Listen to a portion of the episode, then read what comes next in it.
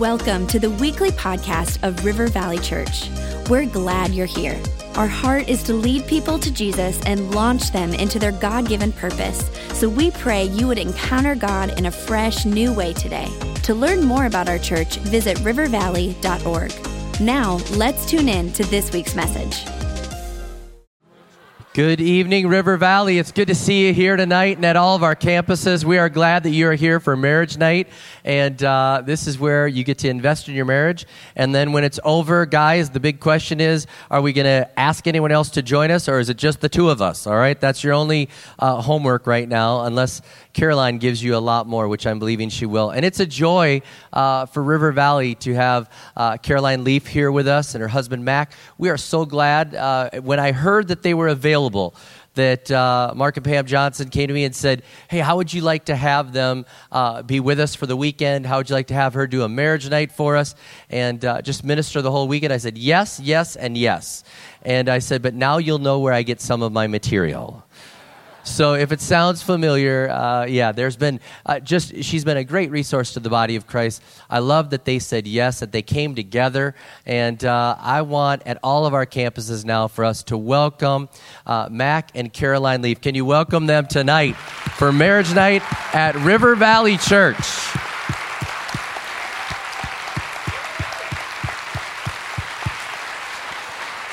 Wonderful to have you. Wonderful. Wonderful, wonderful. So glad you're here. Thank you, thank you. You may be seated. Thank you. Well, thank you, Pastor Rob and Becca, for uh, allowing us to stand on this pulpit, and especially thanks to Mark and Pam Johnson who arranged all of this. And thank you, all of you married couples that have come out tonight, or those that are about to get engaged and so on. I'm Big Mac. I've been married to the brain for 27 years. I'm the subject of most of the books if you decide to buy any of them tonight.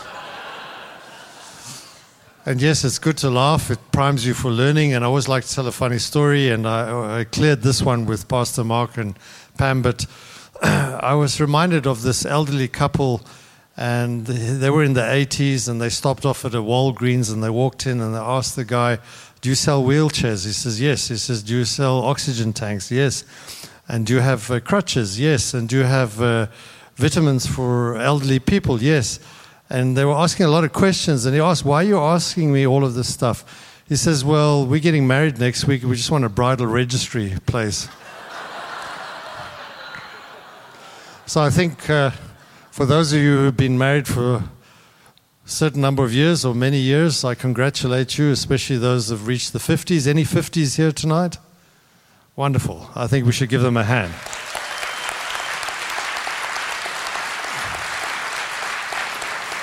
Uh, unless I forget anyone beyond the 50s. All right, so we're going to help you get there tonight. All right, so I'm going to be directing it from the back here. You're going to see a lot of slides. We've got uh, 38 slides and moving slides and all kinds of slides.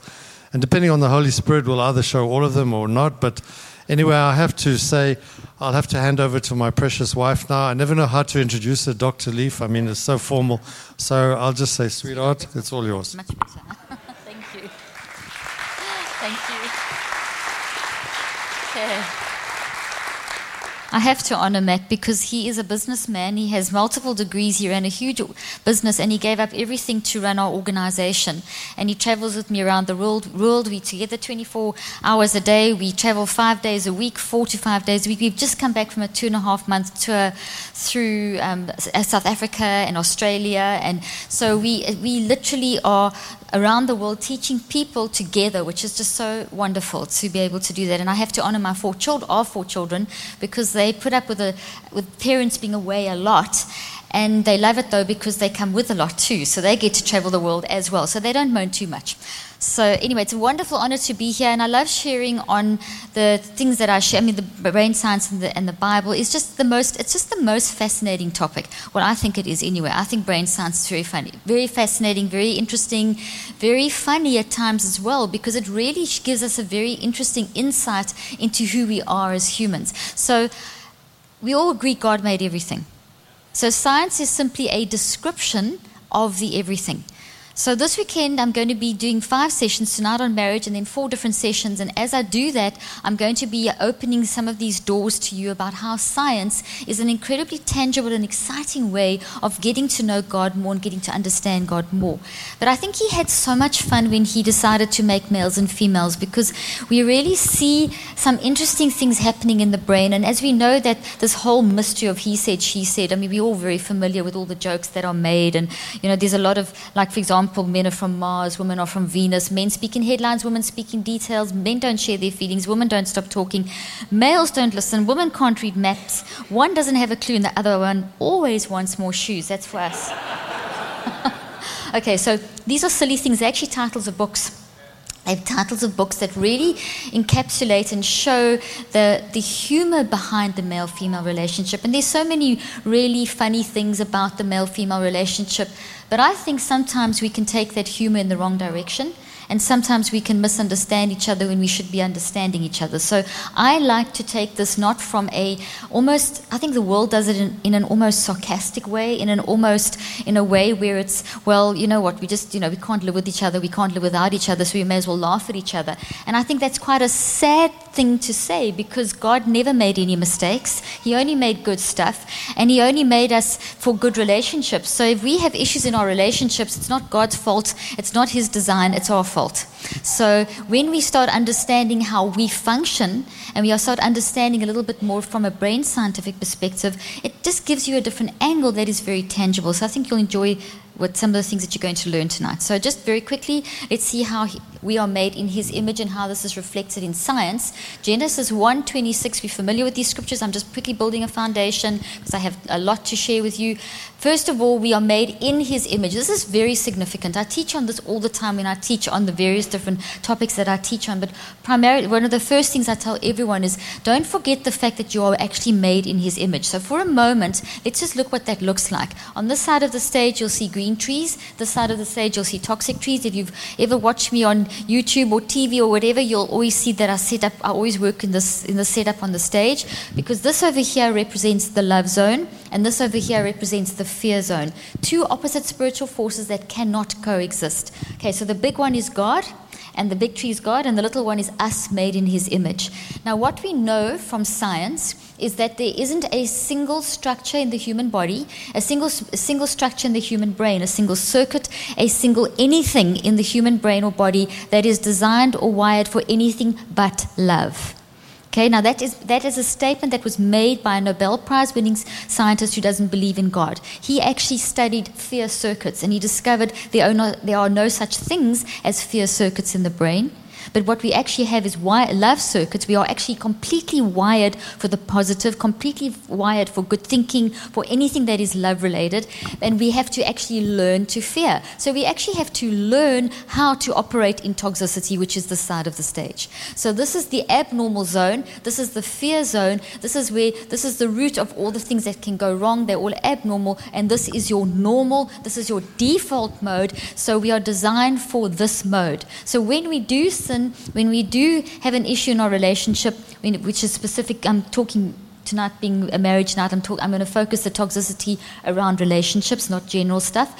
Uh, when we do have that issue, we mustn't just turn to our partners and say, or if you're not married yet, turn to your, your fiance or your boyfriend or girlfriend or whatever and say, Well, you know, I'm not perfect. That is such an insult. So, this is the first point that I want to say tonight. That is an insult to your Creator. Because the Bible says very clearly that you're made in His image and He is perfect. And He gave us the ability to think and choose. And when we make wrong choices, we wire, we learn to fear. Our normal, our natural is this zone. So when we say we're not perfect, what you do is you're actually insulting God. You need to say this. You need to say, Oh, for a moment I've been imperfect, or I've stepped into my imperfectly you, or I've stepped into my de- into out of my normal natural. And then you give yourself some slap therapy and you step back into your normal and your natural and you don't make an excuse for bad behavior because you are made in his image. So you chose to go down that pathway. Ecclesiastes 7:29, I made them perfect, but they choose to go down their own pathway. So when we in that zone, we got there on our own. Okay? We didn't get there. God didn't put us there. He didn't make us. So that's just the first thing I want to establish. So then, also, we are unique. Every single one of us, we're a standalone, unique designer babe. You are not the same as the next person next to you. You're all hearing the same message, but the way that you are processing what I'm saying is completely unique to you because even though you have the same brain structures, the way you use your brain and the way you actually wire your thoughts into your brain are completely different. So we see uniqueness all over science. We see uniqueness all over the brain. And in fact, the law of the brain is diversity, which means the brain is completely unique. So the structures, when they're when they're being used, your brain structures, when they're being used by you thinking, they are actually creating unique designer trees. Now, what do I mean by unique designer trees? As you're listening to me now, you are thinking about the information I'm giving you, and you're thinking about it, and you're turning it into physical thoughts. Now, I'm going to spend more time this weekend teaching that concept, but I want you to understand that you uniquely build thoughts in your own unique way. And thoughts are real things that occupy mental real estate. And thoughts are made of proteins in the brain. A thought is a mind signal, and as you choose, it turns into a physical structure inside of the brain made of proteins. And they look like trees. That is why I use the tree-like structure on the on the stage. So all the thoughts that you build have a tree-like structure. We'll understand this more as we go through this talk tonight and as I show you the other slides. So we made in his image, number one. Number two, you are completely unique. Then he made us male and female. Genesis 1:27. So first and foremost, First and foremost, please hang on to the fact that you're made in His image. Perfect. Secondly, that you are completely unique, which means that no one can be like you. Your wife cannot think like you. Your husband cannot think like you. Your best friend cannot think like you. No one thinks like you. You can't envy someone else because you, you could never be that someone else. You'd make a lousy someone else. You make an amazing you. You can't be jealous of your partner because they're completely different. In fact, if you recognize your uniqueness, you will celebrate your partner's uniqueness. And when you do that, you grow brain health. When you fight and get envious and jealous and whatever, and you step in this zone, you cause brain damage. Okay, we'll learn more about that this weekend. Okay, that's scary. Brain damage zone, don't want to go there. Okay, so first and foremost, in his image, secondly, unique, thirdly, male and female. So we express our uniqueness of being in his image through our maleness and our femaleness. So God decided to have this huge sense of humor where he made us all totally different so we can't understand each other that well. And then he adds maleness and femaleness to it and, we can't, and, and adds to the confusion. But did he really add to the confusion? Because brain science shows that the more you strive to understand the uniqueness of other people and the more you strive to get over yourself and understand your partner, the more healthy your brain actually gets. But the more you say it's all about me and I want and listen to me and this is my story and this is me, myself, and I, and you not fair and you not this and you that and he this and she that, and the more you step into the me, myself, and I zone, the more brain damage you create. But the more you say, hey, let me get over myself, let me think, what is he actually saying? What is she actually saying? What are we trying to, the more your brain health increases. So when you strive to understand, when you target the struggle, you will, you will have a very strong physical, positive physical reaction inside of your brain. And because your brain controls your body, your body will benefit too. And because your brain and your body have to listen to your mind, which is your soul, then your soul will benefit. In other words, you will start getting mind health as well as body health when you make good decisions. And when you're doing that, your spiritual health will increase as well. So when we do what God tells us to do, it works. Simple. So, what we should be doing is admitting it, quitting it, and beating it. Admitting the correct thing, quitting the wrong thing, admitting what we did wrong, quitting the wrong thing, and beating it. Okay, so Genesis 2.18, it's not good that man be alone. You know these scriptures. Matthew 19.25, Jesus' words on, he speaks about the male and the female being different and equal. And then just, I just picked a few scriptures. Male and female are equal. My point here, you made in his image, you're unique. You express your unique, made in his imageness through your maleness and your femaleness, and we equal. Okay? So the all this genderism that has come through the ages of are males more intelligent than females and all this nonsense and females can't do this and males can't do that and whatever.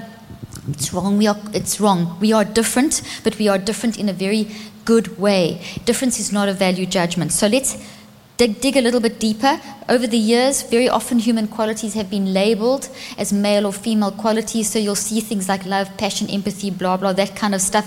They say that that's a male thing or a female thing, but it's not because all of us experience those emotions, but we experience them through our uniqueness and through our maleness and our femaleness. So, what we see from brain research, and I'm going to start highlighting this for you in a moment, is that, and showing you pictures and so on, is that we see that God has created differences in the structures. So, males and females all have the same brain structures, but they're different sizes. And that means that all males and females experience the same emotions, the same whatever, but we experience them differently. And we see this difference. One of the things that brain neuroscience shows us is that the different sizes can help us to see why they're different. And, and another interesting thing that brain science is showing us is, which is totally complementary to the scriptures, and it should be because science and the scriptures have the same author. Okay, so one thing we are also seeing very clearly is that these differences are actually complementary. In other words, there's things, there's a way of thinking in the design of the structure of, of a part of the brain in the male that's slightly different in the design in the female, but it's complementary. It's not that one is better than the other, it's that one is one half of the coin and the other is the other half of the coin. So when it comes together, you have completeness. So, therefore, what we're seeing in brain science is that the way a guy does things and the way a girl does things is only half the picture. So, if you want the real picture, you've got to put the guys and the girls together in terms of thinking and processing, and you'll actually have wisdom. So, God has literally forced us to function together. And if you think of it, He designed us for relationship. He made us for relationship. He wanted to have a relationship with us. So obviously, we're supposed to have a relationship with each other as husbands and wives and so on, but, and also as friends and brothers and aunts and uncles. We are designed for relationship. So just a point of fact, we are designed to be able to do this thing. We can have decent relationships. We can work through our issues. We can manage to have an incredibly perfect marriage. Okay, so I know people don't think that, but you actually can because you are designed to have an incredible marriage. You are designed to have an incredible life. And I'm not saying that it's not going to be, it's all going to be sunshine and roses. We know it's not, but we do know that when we're operating in our perfectly you and your brain is functioning like it should, directed by your mind, you will rejoice despite the circumstances. That is the reality. And that is what we should be looking for, not for the sunshine and roses to feel happy, happy all the time. It is, can you in the hard times rejoice despite the circumstances? Can you admit when you're wrong? Can you confess? Can you catch that sin quickly? Can you change? Are you prepared to get over yourself and try and understand your partner? Because if you're not, you're never going to be happy. You see, if you don't give 100%, you won't get anything. If you go into a marriage thinking, hey, I'm gonna I want 50 and I'll give 50 and you give 50, you will get nothing. You are designed to give 100%. And if both of you are giving 100%, you will both get 100%. But if both of you are coming into the marriage looking for 50 this or 60% of that, or, you know, I think I should get more of this, you will never, ever be satisfied because you are not designed to do anything but give 100%. Okay, so the three C's. This is how we can understand. This is a simple way of starting to understand the brain science. We are designed to complete each other and not compete with each other. Okay? We are compatible. These three C's are going to come up throughout the rest of the talk. You are compatible, which means that we fit together. We see this physically in the brain, we know this physically in the body, and we know this physically, mentally, and spiritually in that we are drawn to each other. We are complementary, which means that we are exponentially better together. Okay, so we improve, we contribute, we are better together. Difference is not a value judgment. Okay, so this is inside of a brain. This is actually, these are, sorry, not inside a brain. These are actually neurons from inside a brain in a petri dish. And what you're going to see is they're going to start moving. Now, what you are doing this evening is you are listening. As you are listening, I'm generating a signal. The signal is going in your brain, and this weekend we'll learn more about the depth of this. But what you are doing right now is you are taking my thoughts, thinking about my words, thinking about them, choosing, and as you are doing that, you are building these protein like structures I mentioned earlier on. So, this is what you're doing all day long as soon as you open your eyes, as soon as you relate to your husband or to your wife, as soon as you're talking, as, as you face the events and circumstances of life, your reactions, your thoughts are turning into physical structures inside of your brain. So when you wake up in the morning and, and your husband says something or your wife says something and you're irritated immediately, well, um, you, let's just look at that slide again. You are building that physically into your brain. Now, as a man thinks in his heart, so is he please be very aware that whatever you're thinking about is going to turn into a physical structure. So if it's good stuff, you're building good stuff. Because the root of everything that you say and you do is first a thought inside your head. You don't just randomly say things to each other. You don't just randomly do things. You first think it through you build the thought and you speak from the thought. Science shows us it's physically impossible for me to be doing what I'm doing now if I didn't first have thoughts inside my head. So you have a root which produces a fruit. So the thinking produces that thought, the thought produces the fruit of speaking or actions. So the next time you say something to your husband or wife that you think, where did that come from? Well, it came from inside your head. Okay? You just built it. At some point, at some point, you built that. So there's physical evidence. We know that. Okay, so there's a brain. Okay, someone said it looked like lasagna. Sorry for those of you that are going out for dinner. I hope I haven't put you off dinner. Okay, can you see my where's my brain? Okay, it should be coming up. My brain is here. Okay, there we go. All right, so there is a brain. Here is a female brain. And here is the male brain. Please take note that it's smaller. it's not really. It's actually slightly bigger, but who cares how big it is? It's not important. What we found from brain science is it doesn't matter if the male brain is bigger than the female brain or vice versa. The fact is, males are generally bigger, and that's so their brains are generally about 0.2 pounds bigger. But that's got nothing to do with anything. What's got to do with everything is how you are using your brain. So the way in which you use your brain will determine what basically what your brain is going to look like. So your mind, which is your soul, is separate from your brain. So let's look at the next. So here, this brain on the. Okay, so keep this brain up for a moment. Just put the brain back up, please. Okay, so this brain that, that is on that plate that you see over there basically can do absolutely nothing on that plate. Do you agree that that brain we can look at, we can cut it, we can cut it up, we can study it, but it's not producing any action. Do you agree? Okay, so, but in your head at the moment, your brains are firing at quantum speeds. In fact, the thought that you are thinking right now is impacting every single one of the cells of your body right now as we are speaking. So, your mind is separate from your brain, and your mind changes your brain. Okay, your mind is your soul. And your soul is your mind, your intellect, your will, and your emotions. Your brain is part of your physical body, and you're a triune being. So let's look at the next slide to see this quickly, the summary, because I want to dive into some apply, sort of applying this for you and showing you how this works. So you are a triune being, made in the image of God, completely unique expressing yourself through your maleness and your femaleness. We're going to start looking at what the maleness and the femaleness looks like in the human brain in a moment. But I want you to understand that that brain that you saw on the plate is part of the body, it's part of the physical, it's part of your triune being. What we know from scripture and from science is that your brain can do nothing. The physical body can do nothing unless you're alive.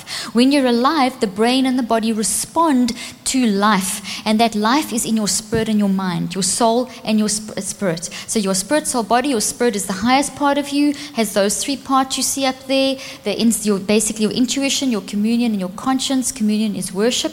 Then you have your soul, which is your mind, which is your intellect, your will, and your emotions. And then you have your brain and your body. Three separate parts. Through your mind, you basically have one foot in the door of the spirit, and through your mind, you have one foot in the door of the body. So, through your mind, you are influencing your brain and your body, and through your mind, you are developing your spirit. Through your mind, you choose to follow Christ. Through your mind, you choose to develop your spirit, pray, read the word, etc., etc. So, it is through our mind that we actually make decisions. So your mind is powerful. You have a love power and a sound mind. And what you're doing with your mind is changing your brain.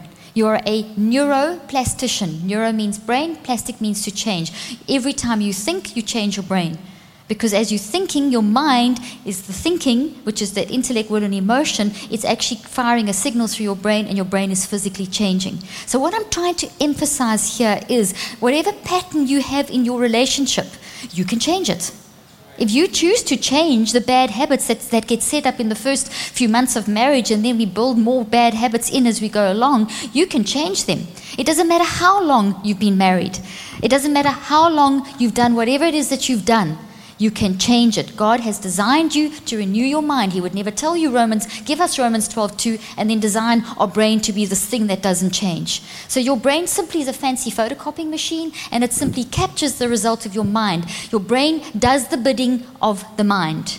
The mind is designed to be led by the Spirit of man, and the Spirit of man is designed to be led by the Holy Spirit. So when you are in your perfectly you, this side, you've got the Holy Spirit speaking to your spirit, speaking to your soul, speaking to your brain. And that's how it's supposed to be. How do we do that? Set up a constant internal dialogue with God. I'm a scientist. I've been a, in a practice for 25 years, and for the last 10 years, I don't practice anymore. I've been, I go around the world teaching this stuff. I still do brain research two hours a day. I still write brain books. I still lecture. I'm still a scientist. At the most important thing I can tell you as a scientist, set up an internal dialogue with God all day long. When God says, pray amen, pray continuously, meditate on the word, you want a good relationship in your life, you are going to have to set up a constant dialogue with God so that you can stay in this zone. So it's spirit, so Holy Spirit to spirit to soul to body, so that you can use your mind correctly to make the right decisions. Okay, so foundation laid. Let's get a little, we've been a little bit serious. So let's read the chemical analysis of females. This is extremely important. Element name woman, symbol WO. Atomic weight, don't even go there. Physical properties, generally round in form, boils at nothing and may freeze at any time, melts whenever treated properly, very bitter if not used well. Chemical properties very active, highly unstable, possesses a strong affinity to gold, silver, platinum, and precious gemstones and shoes. Violent when left alone, able to absorb great amounts of exotic food, turn slightly green when placed next to a better specimen. Usage highly ornamental and extremely good catalyst for the dispersion of wealth most, uh, you know, men are from a visa, women, I mean, men are from Mars, women are from visa. Probably the most powerful income reducing agent known. Caution, highly explosive in inexperienced hands. That was funny. Okay, guys. Chemical analysis of males. Element man, symbol XY, atomic weight 180 pounds plus minus 50. Physical properties solid at room temperature, gets bent out of shape easily, fairly dense, sometimes flaky, difficult to find a pure sample. Due to age and rust, older samples are unable to conduct electricity as well as younger samples. Chemical properties attempts to bond with WO, which is woman, at any chance it can get. Also tends to form strong bonds with itself, becomes explosive when mixed with KD, which is child, for prolonged periods of time. Can be neutralized by saturating with good food. We should have added sex there as well. Okay, usage, you're supposed to laugh. Usage, none known, possibly a good source of methane gas. Caution, in the absence of WO, this element rapidly decomposes and begins to smell. Okay, I mean, it's all silly, but anyway, you can be on the same page. Much of our interaction gets lost in translation. This is so critical. That's why I want you to know you're unique, you are fearfully made, you are made in His image, you are expressed through your maleness, you express yourself through your maleness and your femaleness, and as you use your mind to connect with God, you will be on the same page. You will not get lost in translation when you listen to God. And what she said wasn't what you heard. How many times have you reacted incorrectly and you've made this assumption and you've had this huge argument when all you needed to do was say, Is that what you mean? Instead of assuming that what he said or she said was, was, was what you thought it was. Meanwhile, it wasn't. And what he thought wasn't what you assumed. How many times have you assumed your partner is thinking something when they're not? You've used your brain badly when you've done that. Okay, you've drawn, you've dra- dragged up stuff from the past, and you are viewing your husband or your wife through this in a situation when maybe this is actually not what's happening. This represents a toxic thought. So we need a detox. Okay, so we can, we can start making good choices. So remember the three C's complete, not compete, compatible, complementary. Three C's. Okay, so we need to understand our perfectly you design. I'm not going to go into detail about that. I have uh, products I'll show, tell you about them later on that will help you. I've got a kit that works really well for trying to help you get your relationship right. Okay, so the first thing is this is your brain and the different colored areas of your brain. Basically, um, what we found from brain science, and I'm not. I'm just touching on this. This is this is hours of teaching. I'm just touching on how you can apply this in terms of relationship. But basically, what we have found is that your brain has seven different areas, and as you are thinking, you think through those seven different areas. And as and I developed research, did a lot of research in this area and developed profiles. And what I've used to do in my practice and what I've done for years in helping people to understand themselves and their partners is I developed a profile that there's no wrong answer that helps you understand how you uniquely process thought. So I say that you're unique. I said that each and every one of us is unique. We all know that. Now, here's the science to back that concept up. What we find is that as a person's listening, they are digesting thought through the seven different pillars of their brain in their own unique way. And there's 8 billion people on the planet, which means there's 8 billion different ways that you can process information. And that's going to produce a unique way of thinking. So, if you want to try and understand each other better, I strongly recommend that you actually do this profile, read the material. I have an online program, I have books, I have DVDs, I have so much material around this concept to help you to first understand who are you and who is your spouse. And it's a little scientific tool that is backed with foundations of science to help you understand that you are processing information in your unique way. So, 8 billion people, 8 billion different ways that you use those seven different pillars. All of us have all seven different pillars. We all use them differently. We all have our own unique way that we use them. And that, so this scientific concept helps us to understand and give us a description of how we function. We, you'll see in one of my books, I actually talk about my kids and, and Mac and how it helped us understand each other. There's hundreds of thousands of people around the world now who've done this profile, and it's a really very, when I do a whole marriage seminar where I have the time, this is one of the things that you fill in to understand how you function. So when I say, who's your, what is your perfectly you, here is something that actually helps you when you fill it in to help you understand what that looks like. Okay? So once we understand our perfectly you, the other thing that we have to do is we have to detox our thought life. So you have to understand who you are. Okay, so your uniqueness made in God's image so that you can stay connected to the vine, okay, and, and continually dialogue. The other thing is you have to take responsibility for your thought life. If you don't take responsibility for your thought life, you're not going to have a good marriage because you can't blame everyone else. We, re- we have to recognize that sin is voluntary. Okay? Sin is voluntary, trauma is involuntary. So, yes, people have been abused in marriages and abused through life, and that's trauma, but trauma looks the same as sin, unfortunately, in the brain. So, what we want to do is get rid of these things because research shows us that when you keep toxic thinking in your brain, it increases your, it, it basically increases your ability of getting very ill by 75 to 98%. Okay, so we want to detoxify your thought life. I have also got online programs and things for that. Okay, so this is what these are actual thoughts inside of the brain, and they look like trees. I've mentioned the tree like structure, and I'm emphasizing the point that you're unique and that every thought that you think becomes a physical reality. So, whatever's happening in your marriages is a physical thing inside your head that you built. Because you're a neuroplastician, neuro means brain, plastic means to change, you are designed to change your brain. Okay, so there's hope in the situation. You can redesign all those thoughts that you see up on the screen over there. You do, you're not, they, they, your past is not your future. It's not your destiny. It's not who you. If that's a whole bunch of toxic stuff and thoughts inside of your brain, that is not who you are. That is who you have become. If your relationship is filled with toxic habits, that is not who you are. It is who you have become. Wire, you wired it in through your reactions. Wire it out through your react, through reacting correctly. Okay, so that's a basic fundamental thing there. This is another slide of inside the brain. These are actual thoughts. As uh, this is an actual slide of both of the one before as well. This shows healthy thinking. It looks like spaghetti and meatballs. I was told by one of my students years ago, and there is unhealthy thinking. That little, that's not a hole in your brain. That is actually a whole neurochemical quantum um, like um, damage that occurs around the area of toxic thinking.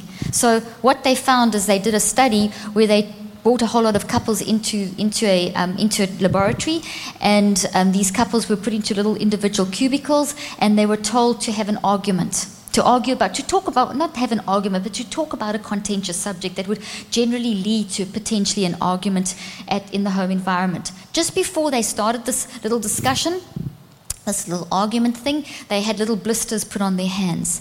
Now, in the human body, if you have a wound, it takes the healing takes place in cycles of 21 days. So your body will respond by releasing various different immune factors and then stem cells, etc. And eventually, the little wound will go away. And sometimes it takes one cycle, sometimes it takes two, whatever. Okay, so they knew this, so they put a little blister on their hands, which they knew within three weeks would be gone. Okay, so completely healed up and if not a little bit sooner than that. Then they put these couples into these rooms and they started discussing these contentious subjects. They were all being filmed and observed and whatever. Um, and I stress that because when you hear the rest of the study, it's quite interesting. Okay, some of these people agreed to argue nicely. You know, they were having just, you know, a heated discussion, but they were doing it in a decent way. Some were getting downright ugly and nasty and sarcastic. There were different levels. There were different ways that people, and some were just awful. And in any case, after, what they did was they sent these couples off brought them back after three weeks and they looked at the healing, they evaluated the healing on the blisters. Well, those couples that had argued decently, those blisters were gone. The others, it varied. Some, was only, some were only 20% healed, some were only 40% healed, some were only 60% healed. In other words, what they found was the level of aggression in the, in the arguing affected and reduced the uh, ability of the immune system to heal what they found on average was that if you, the more contentious, the more argumentative, the more ugly you get with each other, the more your immune system drops in its ability to protect you, up to 60%. So your, your ability to heal your body and your brain reduces by up to 40 to 60% with every argument that is undealt with, with every toxic issue that is undealt with. We are, because we are in relationship with each other, and quantum physics teaches us this, that the minute that anything is in relationship with it, it is entangled. So whatever you are thinking about your husband or wife, you may not be saying it, but the fact that you are thinking it because you are entangled, you are actually pouring poison in your partner's head and increasing that toxic level. Okay, so we have to be very aware and very careful of how we are using our thoughts. Okay, so I'm going to talk more about this concept over the weekend. So, what I want to show you now is a couple of male female brain differences. Remember the three C's complete, not compete, compatible, complementary. So, here's another half uh, slice through the brain, half your brain, and that's what we look like in the morning before we put our makeup on, all hanging out of our head. And there's that brain that you saw over there a few moments ago. Okay, so now I'm going to just give you some facts and figures and show you how um, relate back to the statement I made at the beginning where I said that we all have the same brain structures, male and female. We all have the same brain structures, but they're different sizes, which is very interesting. That's a very simple neuroscientific um, way of explaining male female brain differences. Now, watch what an impact it has. First of all, let's have a look at the first difference. I'm just going to pick up on a few. I have this in detail in this book, this green book over here, which says Who Switched Off Your Brain, uh, Solving the Mystery of He Said, She Said. I have all these, these different facts about the different sizes of the brain and the different areas and all these other things like communication. The kind of things that I'm covering now, these are directly from this book. The stuff I've covered up to now, that's from my other material. Okay, so women have a, the front part of a woman's brain is 36% bigger. Okay, so going from the outside, going we're looking first at the difference from the outside, and then I'm going to go to a few structures on the inside just to explain how this works. So men have a 38% bigger back part. So the front part of the brain, and I'm just going to jump back to this slide over here. The brown, blue, green, and purple stripe is more or less those areas, halfway through the purple stripe, more or less those first four areas, kind of where the green and the purple border. That's considered the front part of the brain. And then, kind of, the majority of the purple and the red and, the, and the, that's kind of turquoise color and the yellow, that is considered the back part of the brain. So the front part of the female is 36% bigger in the female, the back part 38% bigger in the male. In general, the front part of the brain deals with things like interpersonal, introspection, decision making, thinking, thinking through multiple options, communication, talking words, okay, emotions. That's now males and females have all of that, but women have 36% more circuitry and more action in that area of the brain. Okay? To so does so this that this means that women tend to this is one of the reasons why women tend to express their emotions externally why we talk things out more and why we talk with a lot of detail and we'll talk about talk in a moment as well. Now with the guys the back part of the brain in general each it's i'm being very very general now and broad deals more with logical mathematical spatial visual spatial movement etc so it's more inside type thinking. So male and female have that but men men have more circuits to the back, women have more circuits to the front, which means men, women talk more detail externally, men tend to think more, uh, to talk more detail internally. So women are thinking out loud, men tend to solve the problem internally and speak the language of action. So what happens is that if you look back at that slide, men have got the, the circuits moving to the back of the brain. They have like a whole whack of circuits that move towards the top part of the purple and the green, and that is um, the kind of an action area in the brain. So men tend to think things through internally inside their mind and then speak the language of actions. Women are thinking out loud.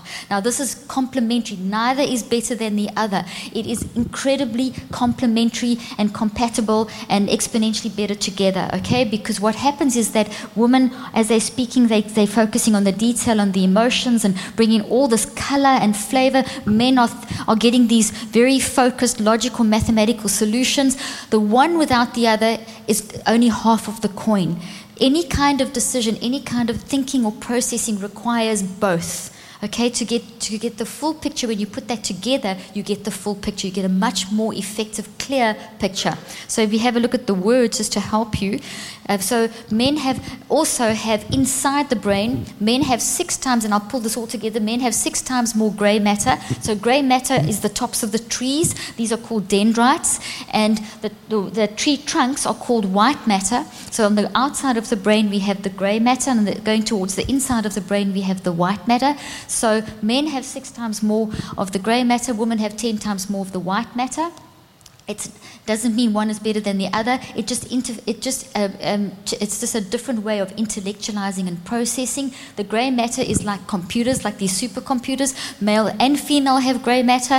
The white matter is like the internet. Both male and female have the internet. Women just have more of the internet. Men have more of the computers. So what that means is that men are more focused and localized and compartmentalized in their thinking. That's how God's designed them, which is an incredible skill.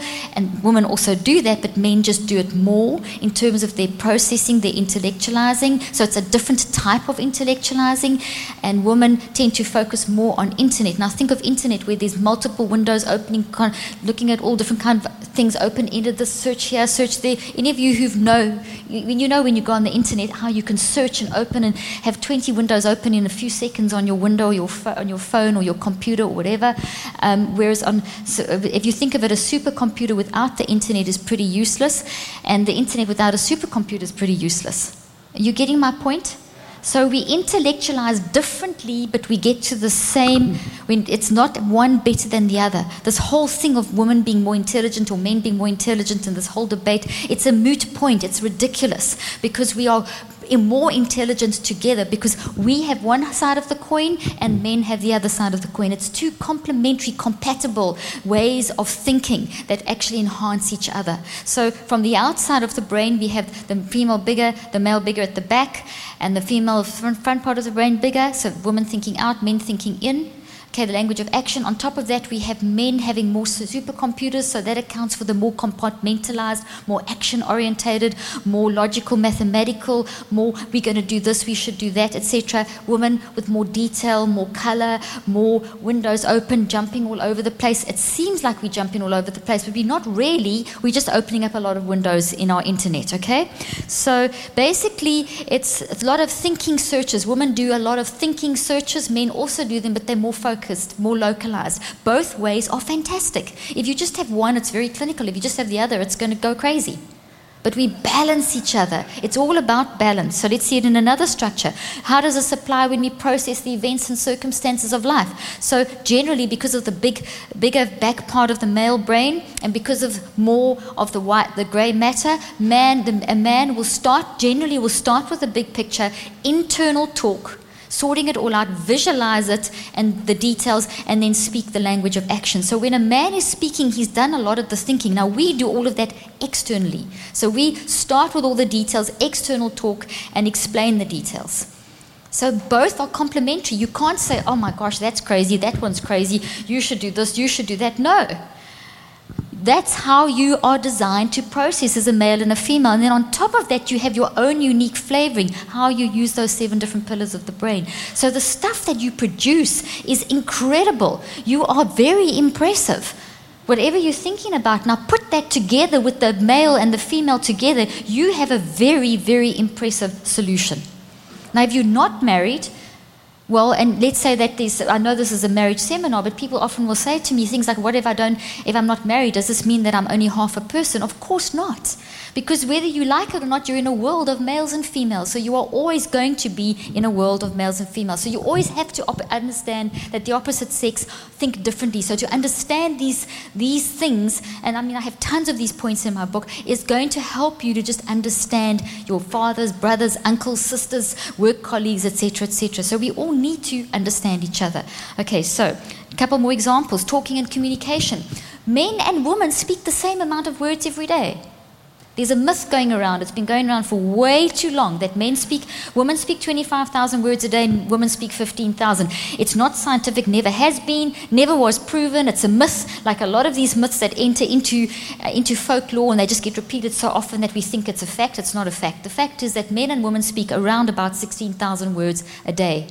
Okay? Men concentrate theirs during the workday, women spread theirs. So at the end of the workday, when the man wants to go into his cave, what does that mean? Okay, during the day, male and female, we are building, we are building um, our thoughts, and as we are building our thoughts, we are then um, male and female. We close them towards the end of the day. That's how God's designed our brains. So at the end of the day, women with their words, we are closing by speaking. Men close by kind of slipping into their mind. So that time between four and seven is where men are flicking the channel on the TV, looking at the newspaper, doing everything, and we are and we are talking non-stop, non-stop, non-stop. So this is where a lot of conflict occurs at that time of the day. So girls, give him his cave time.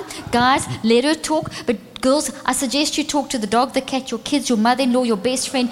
Get all the talking out, get your things sorted out, let him have his cave time, and then around about seven or eight, you find the time that suits you, suits you, then you discuss those issues. I don't suggest you discuss issues that are big issues at that in that time frame. You girls sort out your things, guys, you have your time out, and then you will find when you do, it will be the three C's will start operating. Do you get what I'm saying? Okay, so um, women speak the language of emotions laden with memory. That's because of the bigger front part of the brain. Because a lot of different, I haven't got time to go through all the structures, but because of that internet fact, uh, the, the more white matter in the woman brain, woman's brain. Men speak the language of facts, actions, and results because of the bigger part of the back part of the brain, because of the fact that there's the six times more of the grey matter. Women have a bigger strip in the middle of the brain, which is, deals with language, and it's 11% bigger. So we just have, we have, we speak the same amount words, but we have more detail attached to our words because of that slightly bigger strip. Men have a bigger visual part, so they have a, a clearer visual image of information. Doesn't mean women don't see and men don't talk. It just is, there's more circuitry. Are you getting what I'm saying? And it's all complementary. It's, it's all like God said, okay, let me just make two sides of the coin. You know, you, the coin is not complete unless both sides are there. So it's simple to, to understand it like that.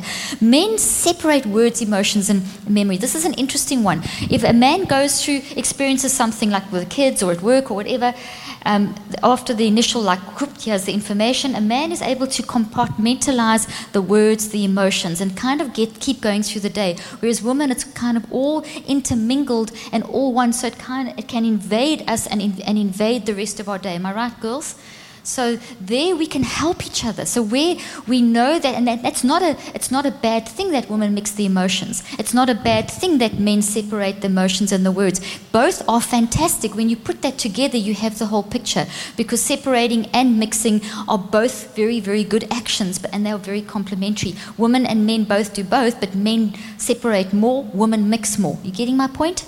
Okay, his brain is built to see conversation as a means to an end because of the back part of the brain. Ours is just talking is just an end in itself. I mean, this is so we use our words spread, and guys will use their words in clusters. When they've done the research, most guys have used up most of the 16,000 during the course of the workday, whereas the girls have still got spread. And that's where that myth entered that women have got more talking to do at night and women talk more, etc., etc. So um, that's just interesting thing. So this is a new seatbelt design. Terrible. Okay? He internal talks. How many minutes have I got left? Five? 45. Five. Can I go a little?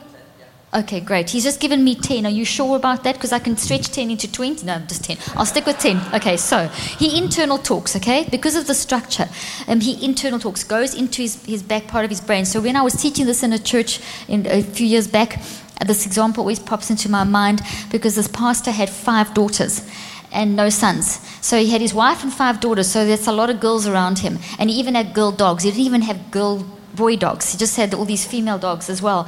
So when I told him this, he's, he, they live by the sea. His family, he loved, um, he loved shark cage diving. So his family actually bought him a shark cage, put it in his office with this gorgeous chair that they decorated like a throne. So when he needed his cave time, when he needed to internal talk, when he needed his space away from all the girls in his life, he would go in his little shark cage and he would sit in his throne.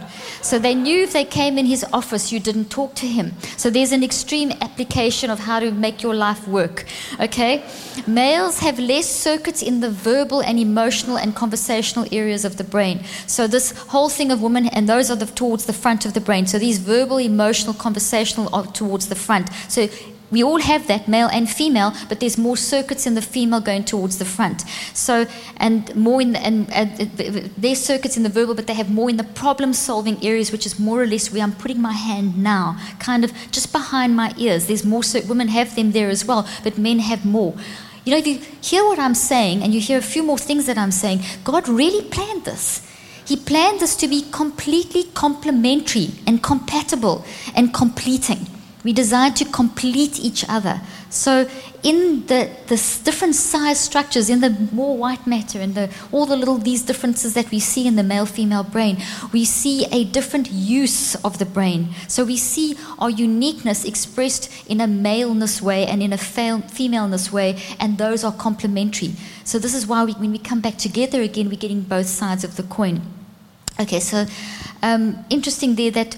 Um, this, this whole, the way that a man can uh, let me give this example. When, the, when, when we, Mac and I first got married, he, he's such a man man. That's why I used him in my book. Not that you aren't men men, but he, I would watch him when I was writing my male female brain book and I'd say, oh, that's such a great thing. And I'd go write it down. You know, then the kids would say, hey, look, mom, look what dad's doing. Quickly, you're going to write that down or whatever. Anyway, at the beginning, then I started watching them and I said, hmm, you know, there's some interesting things going on over here. Then they started watching me. So this book was very interesting because the whole family got involved. And once we were aware of the differences, it was very exciting to see how we could actually use those differences to target the struggle. Anyway, the point that I'm making is that when Mac would come home from, from work, when he still worked in an office in those days, um, he would get very quiet, go into his cave time, and he would get this like glazed expression on his face, and he would seem to be removing away. And as, as a new bride, I couldn't understand why aren't you wanting to just talk to me all the time and look at me? And you know what we like, okay? We like to be looked at and spoken to, and etc. etc. And I would say, "What's wrong?" And he would say, "Nothing is wrong." And I said, "But." Your face looks funny. What's wrong? And of course, we'd have an argument because he's telling me there's nothing wrong and I'm saying there's something wrong anyway. So this thing could ex- escalate and it created a bad pattern very early on that we had to actually work on.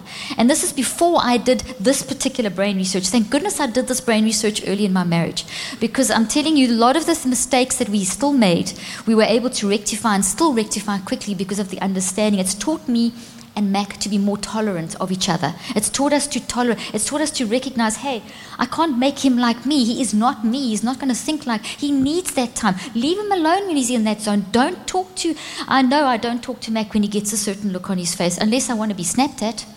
So, and I don't want to be because then I'll react back. And why waste the energy? I'd much rather waste the energy on nice stuff. It's very draining when you're in the zone. If you haven't already discovered, it's awful when you have an argument. So decide where you want to pour your energy. So it can be confusing when a guy internally talks and moves away, but he's not withdrawing from you, girls. He's processing. You know, and if we understand this and we know this, I promise you guys, am I right? Within a few minutes or however long it takes, you will be ready to actually listen. But when you when that zone is when you when someone pushes into that zone, when you're trying to process something, it can make you very irritated. Yes or no? Okay.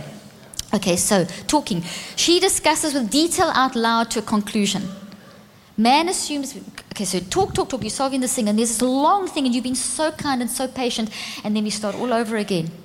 And you say, but I thought that we had actually come to the conclusion. No, no, no, I just need to talk it through again. And he thinks, okay, I'll listen again, and by the fourth time, he's had enough. Anyway, just women are just talking. Guys, some advice. Girls, you have you can't kind of you need, you need to balance. So this is where we balance each other. So a bit of advice for both of us. We need to talk it through. We need to talk it through more than once. So if you know that, you're prepared for it. But girls, you can't keep on. At some point, you have to come to a conclusion, and this is come to a solution, or come to a point where you are prepared to let things go, or go to the next level, or whatever it may be. And that's where guys are great. When, when you've given your, when you've given your wife or um, fiance or girlfriend some time to talk something through, this is where men are brilliant at actually kind of shape the direction. Okay, well, maybe we should do this, maybe we should do that, or whatever the next step is to get some kind of conclusion. Otherwise, women can just keep going, and men can be too clinical. Okay, so the balance comes in women bring in that like that that kind of fluffy, for want of a better word, and men can be too clinical, but they can bring in that balance. So it's all about balance once again. Okay, so um, just a couple of fun things here. Um, Weak women's robust circuits towards the front of their brain enable them to see the impact of their words. I always check Mac's emails before you say, well, we know as far as possible time wise, because I often find he sends things, especially when he's trying to process something, he, he'll write it down and it can, can come across quite um, short. I don't know if you girls are, you know, kind of almost unfriendly. And when he's had time to process it, it never comes out like that. So generally, where woman has much better idea of the impact of their words. I don't know how many times, girls, you find yourself saying, don't say it like that. Say it like this. Have you ever said that to your husband? Be careful how you say that. Or, gee, you're a bit rude. Say, what? I'm rude? I what, was, what did I do? And, then, and the guys can't see that. That's just because we have, and that's where God is saying, hey, guys, listen to your wives. And guys, girls, help your husband, and vice versa. Because sometimes we say too much, or we say too much emotion, or we say, and that's where the guys will, you know, just tap you under the table. That's your little cue, you've said enough. So you can help each other, okay?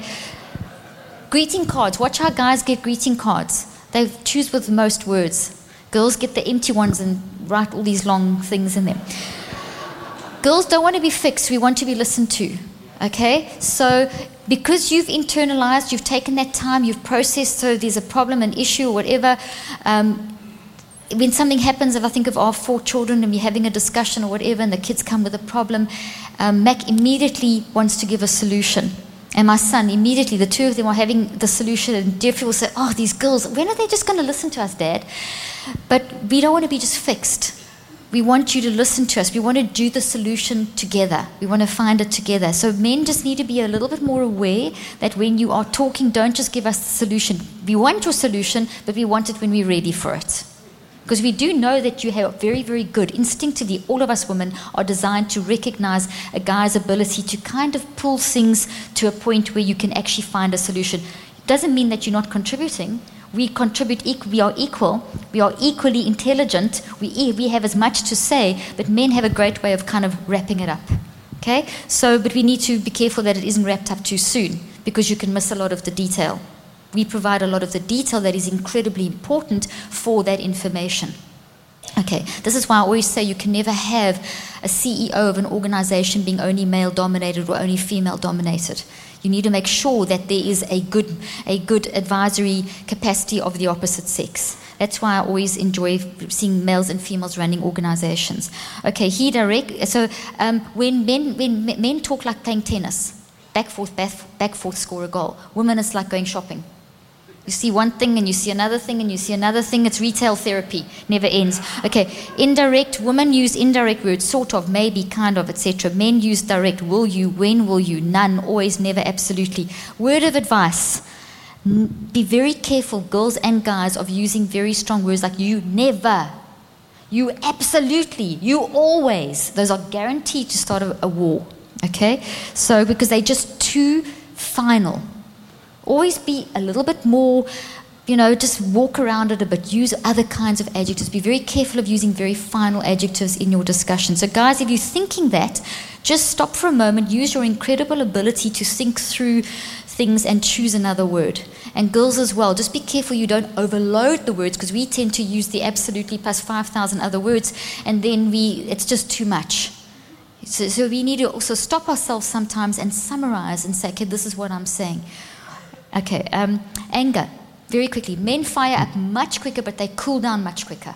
So we have this incredible circuitry in the front of the brain. I'm going to just use my, my um, hands and my, my head to demonstrate this. Inside the front part of our brain, more or less between your eyebrows, okay, you've got uh, the front part of your brain, the basal forebrain. It kind of is on the bridge of your nose inside your head. You then have, going directly back from that, you have a structure called the amygdala and then from the, then you have another uh, and there's like a little triangular relationship between the amygdala and the front part of the brain and your heart. Okay this is like little triangle thing going on. Your heart plays a role in thinking as well. It gives like a kind of final checking station of thinking. Okay so you also have a part in the middle of your brain deep down inside called the anterior cingulate gyrus. Okay so Think of a triangle with a, with, a, with a loop on top of it. So the triangle is from there directly back down to your heart. So you've got this triangle thing, and then you add a loop on top of it. Can you visualize that? So there's something going on between the middle over here. Okay, this is a circuit that deals with your ability. It's very involved in processing. It's very involved in thinking. It's one of the multiple circuits. It's also very involved in how we are going to react to situations. So it, it's like an extra circuit that adds flavor to and more information um, to enhance the wisdom and the quality. So it's, when it's used properly, these circuits are incredible. Now in the male, it's a much more, the little loop doesn't loop much at all. It's a very kind of, um, a very kind of smooth triangle with a very tiny loop. But in women, there's a huge loop. Okay? So when you're thinking, as you are about to process, the, the, the, the amygdala sends through the perception that you have to the front part of the brain. The front part of the brain evaluates the perception, which is, which is the perception of the memory. What is the perception? What is the sort of emotional content of the memory? It's evaluated by the front part of your brain. Your heart gives a little bit of input, and then your, your, um, you, you activate the loop, which shifts between thoughts. So all the structures of the brain respond to the mind. They can't do what I've just said if you're dead. They only do it when you're alive. So God has designed that when you shift between thoughts, the loop is activated. God has designed when you want to check what you're thinking about, your heart is activated and speaks to the front part of your brain. God has designed your brain when you are um, in, introspecting and thinking deeply, the front part of your brain, and so on and so on. So the different parts of the brain are designed to respond to the mind. Okay, so basically in a woman when a situation happens and she gets upset and you're having an argument or whatever a woman will take actually will take much longer than a man to get mad okay? Because of that extra loop. We start reasoning and we start pulling in the internet things and you know not the real internet the internet in your brain etc etc um, and but when we do get mad we take much longer to calm down Whereas a man, because of that looping much shorter, they get mad quicker, but they calm down quicker. So you may have had an argument, and 10 minutes later, your husband's getting all like, you know, um, wants to kiss you and all the rest of it, and you're not interested because you're still mad, okay? So now, guys, here's a tip. When you get mad and have an, ang- an angry argument, when you get into this zone, those circuits don't fire properly. Nothing fires properly when you're in this zone, okay? So instead of this, this circuit, which is incredible for helping you discern things and have wisdom, it now becomes no discernment and no wisdom. So instead of it being good, justifiable, focused, righteous anger or clear thinking, it becomes frustrated bad anger. And that's when the snapping and the fighting happens. So cortisol will flow in excess in both, in both the male and the female. It's not good for you, cortisol in excess. Cortisol is very good for you. Your heart would stop and a whole bunch of other things would go wrong if you didn't have any. But in this zone, it functions properly. In this zone, it goes crazy. So when you are, one of the quickest ways of calming down each other in an argument, whoever's the the calm one first, or if you're both not calm, just bear what I'm telling you in mind and realize that you're busy destroying your brain, like with pouring battery acid all over your brain with that cortisol number one. Plus, the toxic thought is putting you in the danger zone, increasing your, your, your susceptibility to illness, mental and physical, by 75 to 98%. Um, it's basically setting you up for Alzheimer's and dementia. Do I need to say any more? Okay, so with that in mind and what you're going to learn the rest of this weekend, Think of that anger that you're in and think of, okay, let me get over this. The quickest way is to pour on love. So the quickest way, guys, you want, you, you want some fun with your wife? Give her flowers, give her organic chocolate, tell her she's right, you're completely wrong. When she's calm, she'll admit she's wrong as well. Okay. But the whole thing is just get over yourselves. Just reach out in love. Just go and say sorry, even if you were wrong. You were part of the argument Just go and say sorry. Just send a text. Send a, a cutie naughty emoji. Who does that?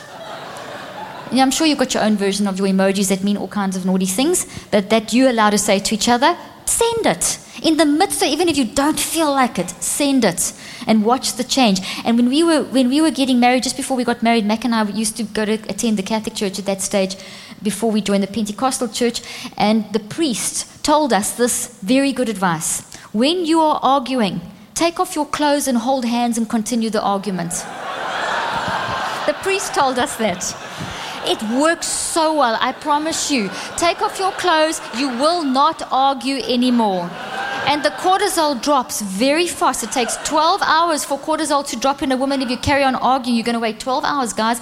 And then a guy takes an hour. I don't know why I'm going to ask God about that. Anyway, but if you if you love a person and you're kind and you and you say you're sorry, the cortisol will drop will the, will drop down to the right levels much quicker than in 12 hours. Okay, so really anyway, okay. So um, let me just grab the last couple of things. When when stress is good, um, in this side, stress is incredible. It's wonderful, it helps you focus. But when you don't think correctly, stress goes wrong and then it creates all kinds of problems. When a woman, the way um, the, because of the inside of the brain, we have this ACG that I mentioned a few moments ago. The ACG is a gear shifter. It does it shifts between thoughts. It's bigger in a female, smaller in a male. There's also something called the insula. This is the last fact that I'm going to give you tonight. This this combination now. Second last fact. The insula is more or less above your ears. It helps to bring the past to the present. It helps bring memories from the non-conscious to the conscious. It also helps us recognize what's going on in our body. It is also bigger in the female than in the male. The amygdala, which holds our perceptions, which is in the middle of the brain, two little almond shaped structures, more or less there where I'm pointing between my the corner of your eyes. Those three things the ACG, the gear shifter, the insula, which brings the past to the present, and the amygdala, which holds our perceptual memories, our emotional perceptions. All those three things work together when it comes to things like stress, which is how we actually react to and respond to life. Okay, so stress is the focus, the mode. The, stress is a mindset that we go into when we're about to make a decision. Okay, you probably didn't know that definition of stress. So a whole bunch of structures in the brain kick into action, but those three the insula plays a large role, the, the amygdala plays a big role, and the ACG plays a big role. ACG bigger in the female, so the ACG tends to um, is, is a predictor so it shifts between thoughts and makes predictions. So women shift between thoughts and they make they make shift more, more shifting, more prediction. Men it's more focused and the predictions are more laser-like. Okay, the insula brings the past to the present. It's bigger in the female, so the female brings through the past into the present with more detail because of the size and collapses the present into the past because of the size the smaller insula in the male doesn't mean it's not good. It's just as good. It just does a different function. It comes through much more laser-like. So you're already hearing men have a more laser-like focus. Women have a more um, more collapsed, more not collapsed. That's the wrong word. More broad focus. Okay, with more detail attached. Okay, so then we've got the ACG activated, we've got the insula activated, then we've got the amygdala, which is where our perceptual library is, and that's bigger in the male than in the female, and that's one of the reasons why, um, also one of the reasons why men get um, ang- angry quicker and calm down quicker because of the size of the amygdala. Um, that also gets involved in this decision-making thing that puts us into good or bad stress. So that all of those work together. The bigger, the bigger amygdala in the male enables the male to also it works with the laser-like focus. It enables the male to actually.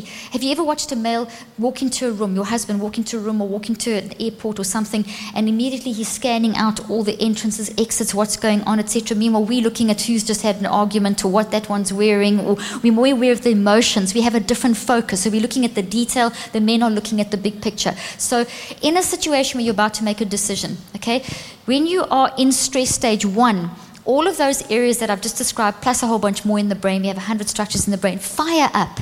And because of the different sizes, the woman's focus becomes more detailed and the man's focus becomes more laser. Okay, so there's a shifting between thoughts, there's all these things that I've just described. So we have this different way that we're looking at a situation. So let's have a look at an example. Let's say that you're about to invest some money, maybe in a home, maybe in some kind of shares that you, you've got a bit of money and you're going to do something with that. And now you're the, the, the history of the, of the female, let's say the, the wife. Maybe in the past she grew up and her family lost all their money. So there's this toxic thing of, of, of this whole thing of when you, of, you know, what it feels like to be in a situation of having no money. And that popped immediately through the insula.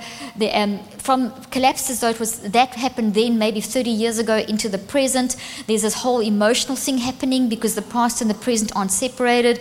There's this whole prediction of what could happen. This can go wrong, and that can go wrong, and that can go right, and that can go wrong. And there's lots of detail happening. Um, some perceptual, um, emotional stuff starts coming from the amygdala.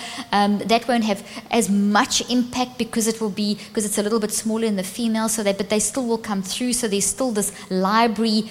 Um, the amygdala is like a library with all these books with all this information, and you basically would pull that library book out, and the books for the female are a little bit smaller than the male's book, so there's more more information in um, in the male book.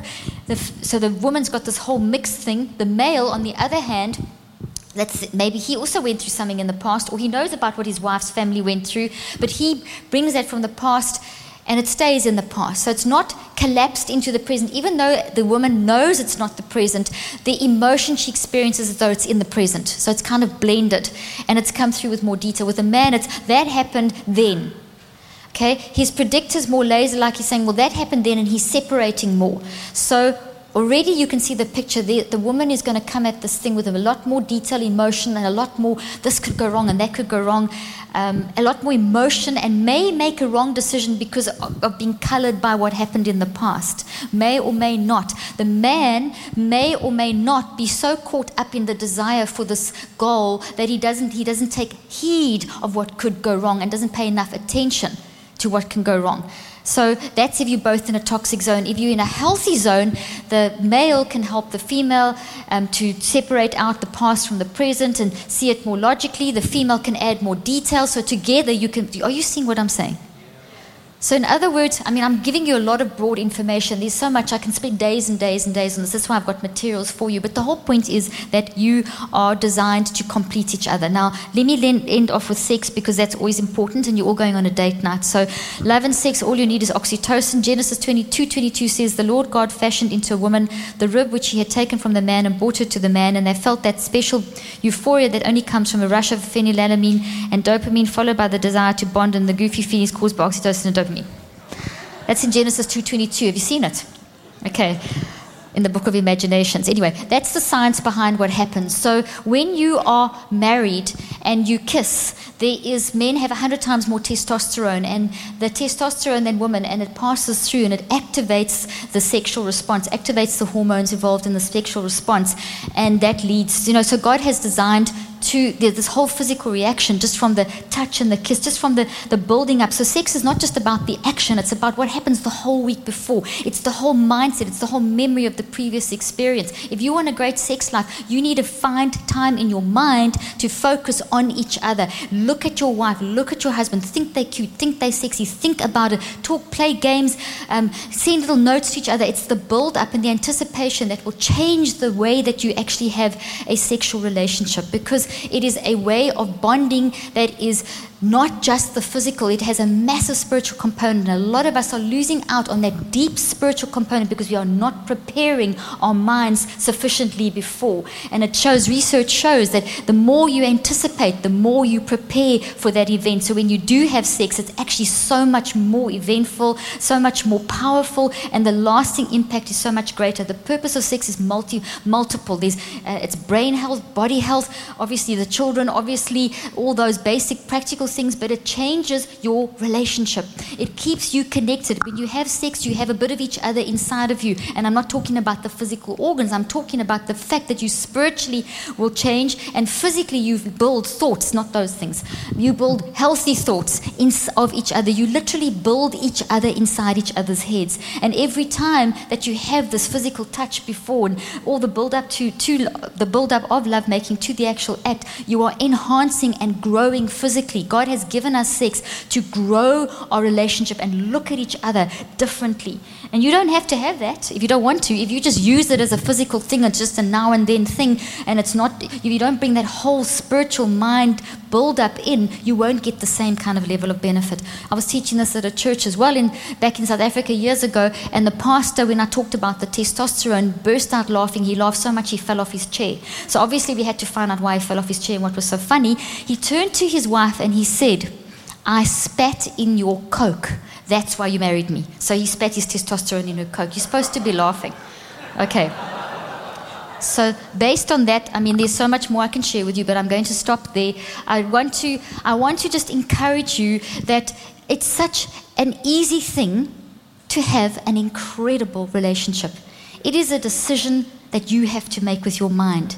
James 1:21 says that the implanted word of God will save our soul, not the implanted word of Google gossip and indulging all your toxic habits. Every bad thing that is built into your marriage, I've started sharing with you this evening. I've got materials to help you. I've got all this. I've actually got, and I've got actually got a list of the little pack. I said I would show you the talk about the little pack that I recommend that you essential that are essential resources to a great relationship.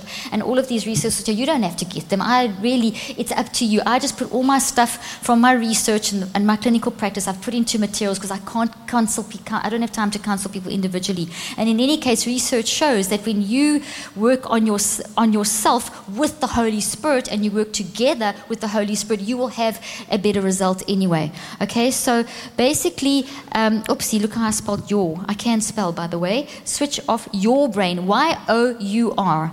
Um, that green book, I would strongly recommend. It's got all these little brain things that you can do, all the little, all the brain tips. I go all the way through from emo. Can you just quickly open at the contents page? Emotions, communication, um, stress. Um, what I didn't say about stress earlier on, stress is stage, stage one is good, stage two and three is bad. So when we start making the wrong decision, we step into stage two and stage three. And when a man is in stage two and stage three, he tends to withdraw. When a woman is in stage two and stage three, she wants to bond. So that withdrawing is a sign from God to say, hey, connect with me, let me help you. And the connecting, the reaching out and talking to others is God t- telling you that you need to talk about the stuff to Him. Do you get what I'm saying? So, God, everything about how we function, God has designed your brain to help you bring you closer to Him and to improve your relationships. I have a Perfectly You online series, which is that which is, teaches you about how to understand who you are, what it means to be in the Perfectly You. It's got that profile I spoke about. There's the Gift in You book and DVD and online programs. Um, this is this is the kit that when I do marriage seminars, when Mac and I do whole conferences, this is the kit that, that we give the, the delegates. So that's why I'm just sharing this with you. So you, once you understand the kind of differences, which is the first one, once you understand who you are and who your spouse is, that helps you. Um, the gift in you also has the same profile. It's just a shorter version of it. Um, then there's the 21 day brain detox. There's the book and there's the online program that actually is how to help you wire these things out. I'm going to be speaking a lot the 21 day detox concept over this weekend and a little bit more about the Perfectly You. And then we also run workshops if you ever want to find out about that. But basically, you can do this. You are designed. This is my closing statement, I promise. God has designed your brain in a way to serve your mind. Your brain serves your mind. It is to your mind that you will choose to go down the right pathway. You have a love, power, and a sound mind. How you choose to think and use your mind, that is going to determine the kind of relationship that you have. Thank you. God bless.